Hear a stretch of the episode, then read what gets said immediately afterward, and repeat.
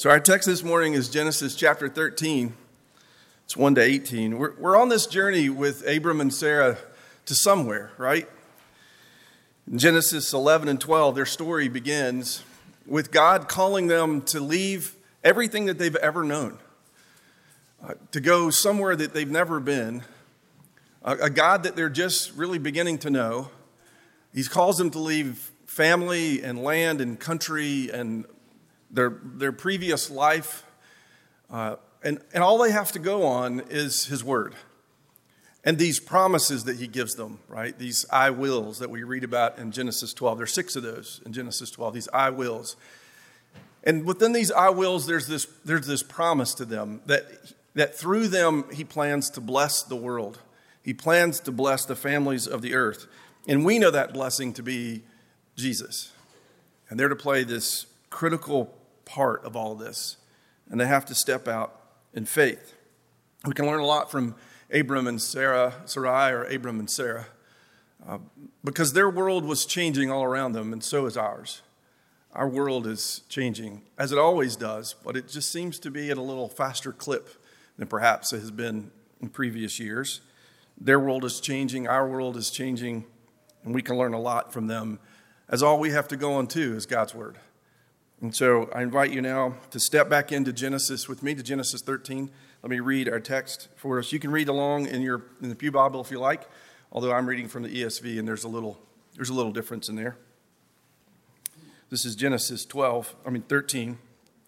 So Abram went up from Egypt, he and Sarai and all that he had, and Lot with him, into the Negev. Now Abram and Sarai were very rich in livestock and silver and in gold. And they journeyed on from the Negev as far as Bethel to the place where their tent had been at the beginning, between Bethel and Ai, to the place where he had made an altar at the first. And there Abram called upon the name of the Lord. And Lot, who went with him, also had flocks and herds and tents, so that the land could not support all of them dwelling together, for their possessions were so great that they could not dwell together. And there was strife between the herdsmen of Abram's livestock and the herdsmen of Lot's livestock. And at the time, the Canaanites and the Perizzites were dwelling in the land. Then Abram said to Lot, Let there be no strife between you and me, between your herdsmen and my herdsmen, for we are kinsmen. Is not the whole land before you? Separate yourself from me. If you take the left hand, then I will go to the right, or if you take the left, uh, the right hand, then I will go to the left. And Lot lifted up his eyes and saw that the Jordan Valley was well watered and everywhere like the garden of the Lord, like the land of Egypt, in the direction of Zoar. This is before the Lord destroyed Sodom and Gomorrah. So Lot chose for himself all the Jordan Valley, and Lot journeyed east. Thus they separated from each other. Abram settled in the land of Canaan, while Lot settled among the cities of the valley and moved his tent as far as Sodom. Now the men of Sodom were wicked, great sinners against the Lord. The Lord said to Abram after Lot had separated from him, Lift up your eyes and look from the place where you are, northward and southward and eastward and westward. For all the land that you see, I will give to you and to your offspring forever. I will make your offspring as the dust of the earth, so that if one can count the dust of the earth, your offspring also can be counted. Arise, walk through the length and the breadth of the land, for I will give it to you. So Abram moved his tent and came and settled by the oaks of Mamre, which are at Hebron, and there he built an altar to the Lord. This is the word of the Lord. Let me pray.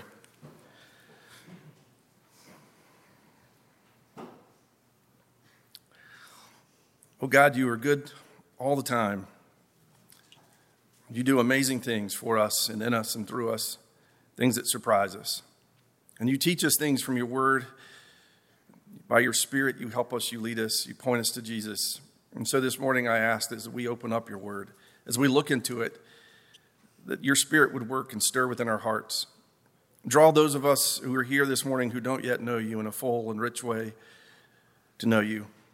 Those of us who, Lord, have walked with you for a long time, refresh us by your Spirit so that we may know Jesus in a deeper way as well. We ask that you do this the powerful and the awesome and the marvelous name of Jesus.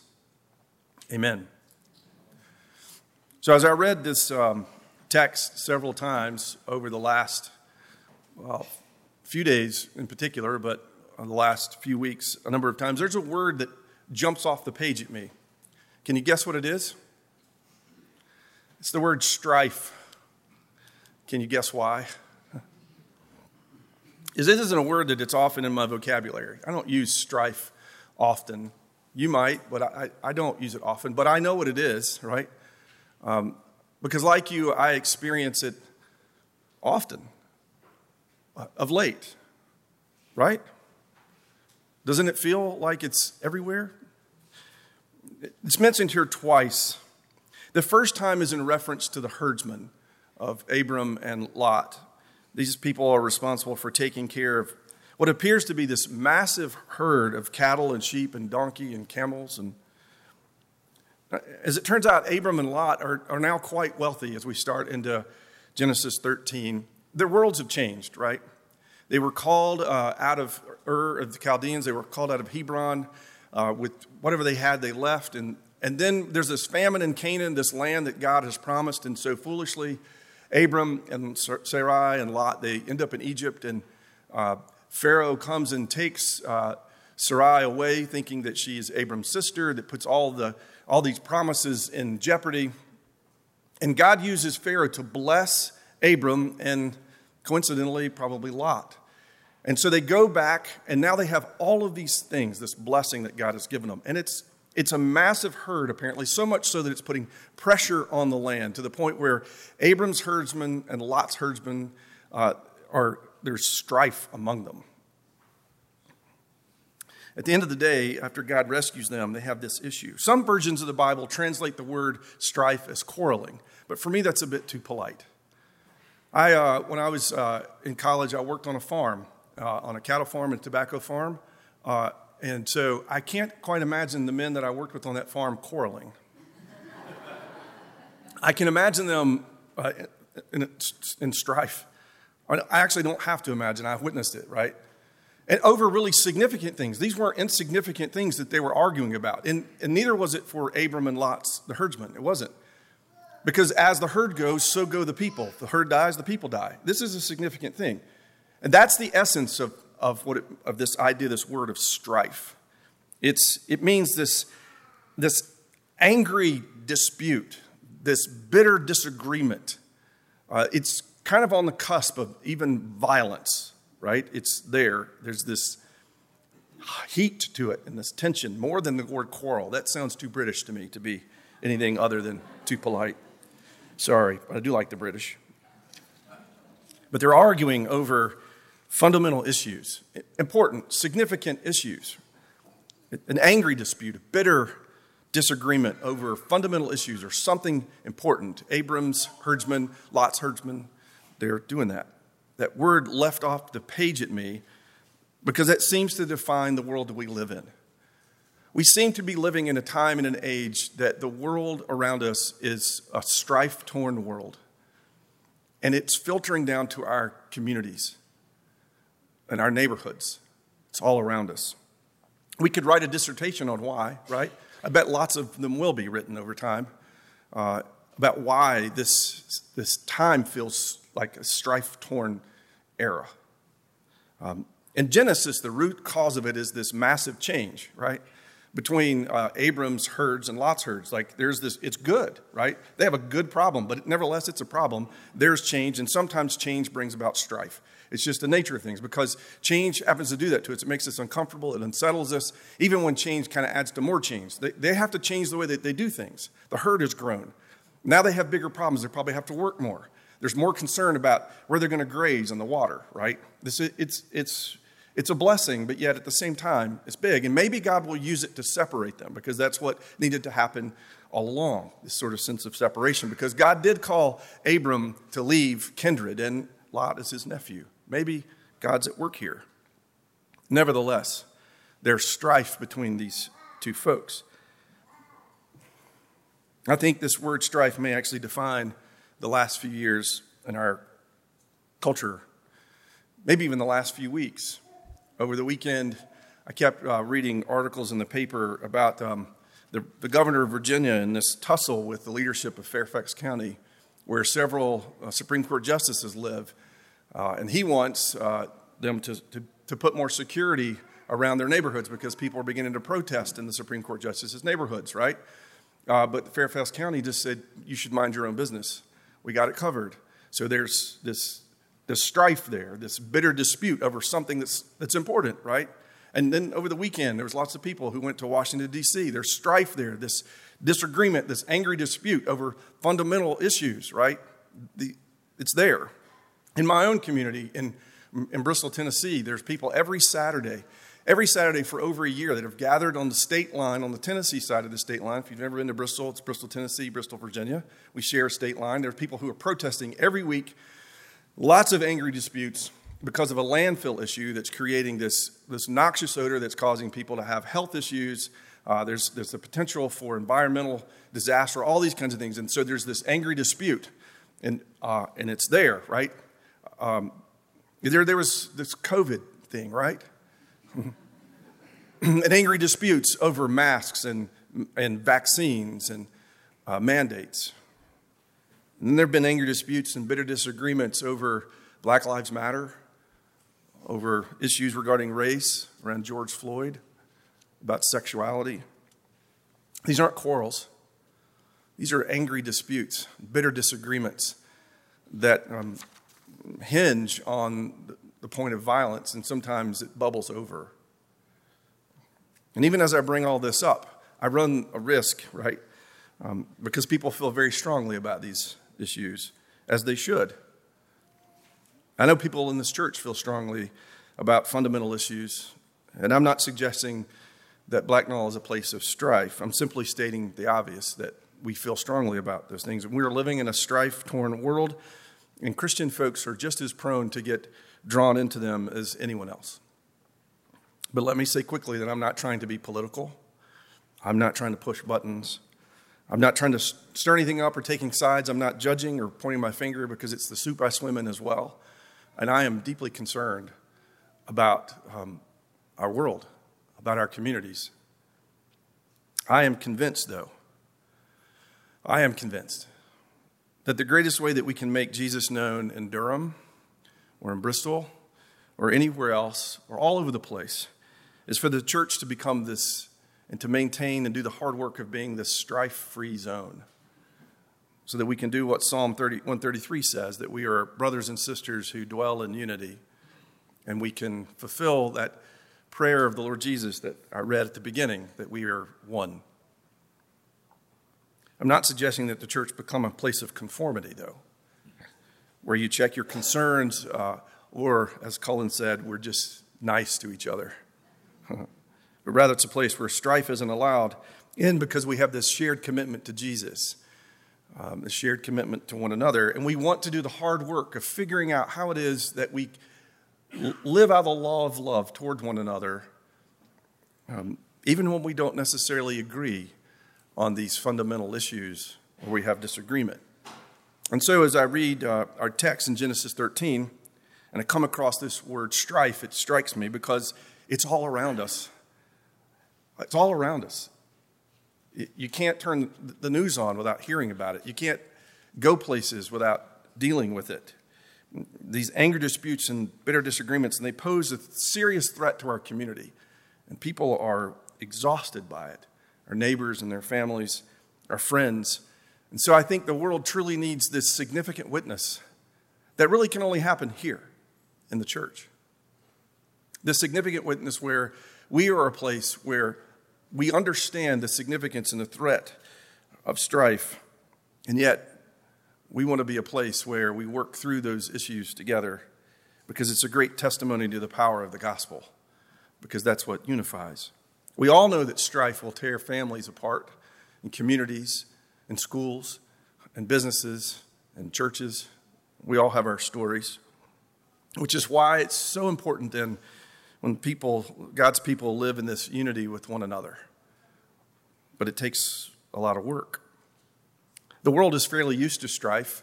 We're not surprised by the stories when it tears things apart. Unfortunately, we're not surprised by it at all. We're heartbroken by it, but we know it's there. It's used to it. And we feel this pressure, I think. I think a lot of people feel this pressure to pick a side. It makes it difficult then if not impossible, for us to be in relationship with one another when we do those sorts of things, when strife is allowed to win out. It's hard work. It's a tough challenge for the church to be that sort of place, but it's good work. It's worth the hard work for a church to do that. But we need help to understand how the gospel then informs it, because that's what unites us. And I want to stop right here and let you know that you all have a legacy of being a church that's been able to hold these, these things in tension. You have this legacy, this rich legacy of being a church where people can be in this room together, worship together, be in fellowship with one another, and you don't necessarily agree on every issue. But what you do agree on is the gospel. What you are committed to is the person of Jesus. You are committed to figuring out the law of love, how to love one another and love your neighbors. And you've done a great job of it. And in no way is this text meant to be a, a cudgel, but rather an encouragement. One of those sort of uh, mid game, halftime pep talks to remind you uh, about and encourage you about this call that you have as a church. Blacknall Memorial Presbyterian Church is an incredibly significant and important church in the kingdom because not every church can do what you're doing, and it's hard. But God invites you and calls you into it because you're living in a community that is surrounded by strife. And you have this great opportunity to bear witness to the power of the gospel in a way that the world really needs to hear and see and experience, to sit in this tension. And Genesis 13 helps us, it teaches us a few things. So, the second time strife is mentioned in this text, in Genesis 13, it really caught my attention because it's Abram, right? He's a surprising person. Um, he's a mess. We found that out in Genesis 13. He doesn't get this right at all. And yet he does here in chapter 13. I think he and Sarai must have learned some things between going to Egypt and nearly like losing everything and being in, back in, in Canaan and having this great problem of too many animals, right? And so in Genesis 13, verse 8, Abram calls for an end to strife. He calls for an end to these angry disputes, these bitter arguments that, are, that have the, the capacity to tear apart the relationship between Abram and Lot which is a significant thing. He doesn't want, he doesn't want there to be strife between himself and Lot because they're family. I mean, literally, it's his nephew. And that's what he says. He knows that this strife could actually sever this relationship forever. And apparently, he doesn't want that. And so he appeals to him in verse 8 and he says, Let there be no strife, no angry disputes, no, no bitter disagreements between you and me, between your husband and my husband, because we're kinsmen. We're brothers. I'm your uncle. It's a pretty powerful thing, and right or wrong, right? Because Abram was called to leave everything behind. He was called to leave his kindred behind, but he took Lot with him or allowed him to go for whatever reason. God continued to bless him, even though he probably wasn't perfectly doing exactly what God wanted him to do. And maybe this is the moment that God wants them to separate, but nevertheless, he doesn't want this, he doesn't want this separation to, to be this bitter one. He wants there to continue to be a, a relationship, even though they're, they can't be together anymore, right? It's a serious problem that they have, that they have to deal with. But he says the first way that this idea of end this strife or avoid this strife or be a strife free zone, if you want to call it, is this remembrance that we're in relationship with one another. We're brothers and sisters, we're family. I have friends in Alabama, uh, Baptist friends. It's, you can't throw a rock in Alabama without hitting a Baptist. Really, it's true. Um, I love talking with those guys, right? Because they call me Brother Mark, right? And it's awesome because uh, I'm Presbyterian and they're Southern Baptist. And I'm in the PCUSA and they're Southern Baptist. All right? And we're, we're brothers. We have these difference theologically, maybe, and even doctrinally, but we're brothers. It's powerful. It really is and they have good barbecue. but that is something that we, that we throw around in the church. The Bible uses that language all the time, this familial language. Why does it do that? Because it's one of those things that holds us together. The psalm that we, that we read a few moments ago How, how good it is and pleasant it is when brothers and sisters dwell together in unity. It uses the language, that familiar language. Why does it do that? Because it helps us. It reminds us that because of this, this shared relationship that we have with Jesus, that because, because of him, we are brothers, we are sons and daughters of God. We are brothers and sisters, heirs and co heirs. That's a significant thing. And so, in this moment, when there's strife sort of entering in, Abram is reminded and reminds Lot, let's not have this. We're, we're family, we're kinsmen. It helps. And in broad, general ways, Abram shows that living in unity, living at peace, moving away from strife, though, it, it isn't easy, right? It, it costs. It has a cost to it. There's a cost to maintaining this relationship. And it cost Abram and Sarah. When the psalmist says it is good and pleasant, I don't think they're overlooking the fact that it's difficult.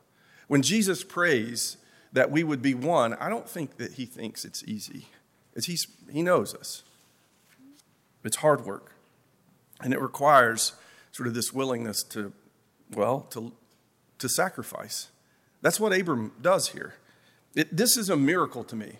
To go from chapter 12 to 13 to, to see what Abram does from 12 to 13, it's stunning. Because he, he doesn't get it right before, but now he gets 13 right. He really does. And what he does in Genesis 13, 8 and 9, he says, Let there be no strife because we're family. And then he says, Look, take a look at the whole land. He says this to Lot. Take a look at the whole land. Take what you want. You, if you go to the left, I'll go to the right. If you go to the right, I'll go to the left. He didn't have to do that. He's the patriarch. He could have told him to hit the bricks, right? He had the right. I had the right. But he recognizes and values this relationship with Lot more. And he knows that they're going to have to separate. He knows that. In order, because this issue is a real issue, and they're going to have to separate in order to survive. And so it's going to cost him, and he lets it. It's risky. And it cost Abram and Sarah because, because Lot is selfish and he's a fool. He is drawn to this plush Jordan Valley because of the way it looks, and he's drawn to Sodom and Gomorrah. Even though we know that it's wicked, he still is drawn to that. And he doesn't think about Abram and Sarai at all. The Bible tells us that he chooses for himself. He's sort of selfish in that. It costs Abram and Sarah. They don't, they don't get the best land, right? There's a risk involved there for him to be magnanimous. One theologian calls Abram magnanimous. And I think that's great. I'm going to start using that word a lot magnanimous. Mark the magnanimous. There we go.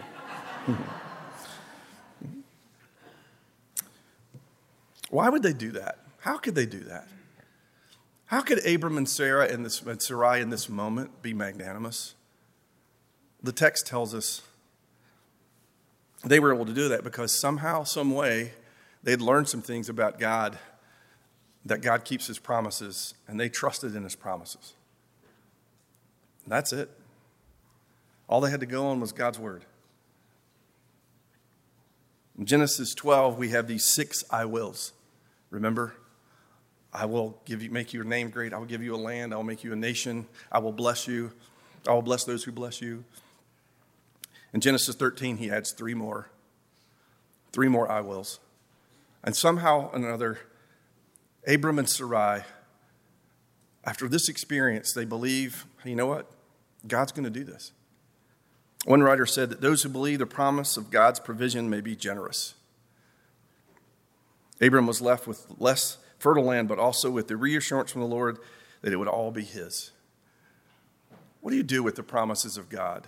In the midst of strife, in these moments when it doesn't take much to push things over the edge, right? Abram and Sarai trusted what the Lord said was true, that his promises were as good as done. And so in Genesis 13, 14 to 18, God reiterates his promise to Abram and Sarai. And after Lot leaves and goes to Sodom, God basically affirms his I wills to him, right? I'm going to do this. The Lord I will, says, I will give you to you and your offspring forever, all these things. And the result is that Abram worships the Lord and he draws closer to God. He was able to be magnanimous in this moment, even though it was going to cost him, because he trusted in God's promises. He calls for an end to strife with, with Lot because they're family. And he moves in magnanimity, even though he's fully aware that it could cost him, that Lot's going to take advantage of him. He moves in magnanimity anyway because he trusts in God's faithfulness and promises. He doesn't always do that, but he does it here. And there's a lesson for us. I am convinced that the greatest way that we can make Jesus known today is for the church to be this strife free zone where we move toward one another out of this relationship that we have with each other, this connection because of Jesus, and that we move in magnanimity towards one another, knowing full well that we don't all agree on all these other issues, but we agree on this thing. We agree on our connection to Jesus and the importance of the gospel and the importance of knowing Jesus and making him known. And then everything else we can deal with. I think it's critical for the cause of Christ today because the world is a strife torn world and it needs that witness. You all have done it for years, maybe not even fully aware of it, but I want you to be aware of it because the world needs to know that you're willing to sit in the tension, whatever tension that is, for the sake of the gospel, in order to be in relationship with one another, in order to show magnanimity with one another, in order to do the hard work that comes with bearing witness to the gospel and the power of the gospel to overcome strife. Again, this isn't a message to wag a finger at you, but yet to encourage you as we continue to navigate a world that's changing rapidly. A society is putting pressure on all kinds of people. That here, God's people is a place where we have we do this hard work. That we do all that we can to maintain the bond of unity and peace as brothers and sisters in Christ, and as we try to live out Christ's prayer that we are one. Let me pray and ask the Lord to help us. Father, Son, and Spirit, I ask, truly ask, that you help us to be known by our unity, by our love for you, by our love for one another, our love for neighbor. Lord, unify our hearts and make us one, Jesus, as you prayed. Send your Spirit to do that. Help us not just to be nice, but to really work through the fundamental issues that create strife so that we can understand one another and understand how the gospel goes forward in spite of fundamental differences. Lord, help us to do those things. I ask this in the powerful and the awesome name of Jesus. Amen.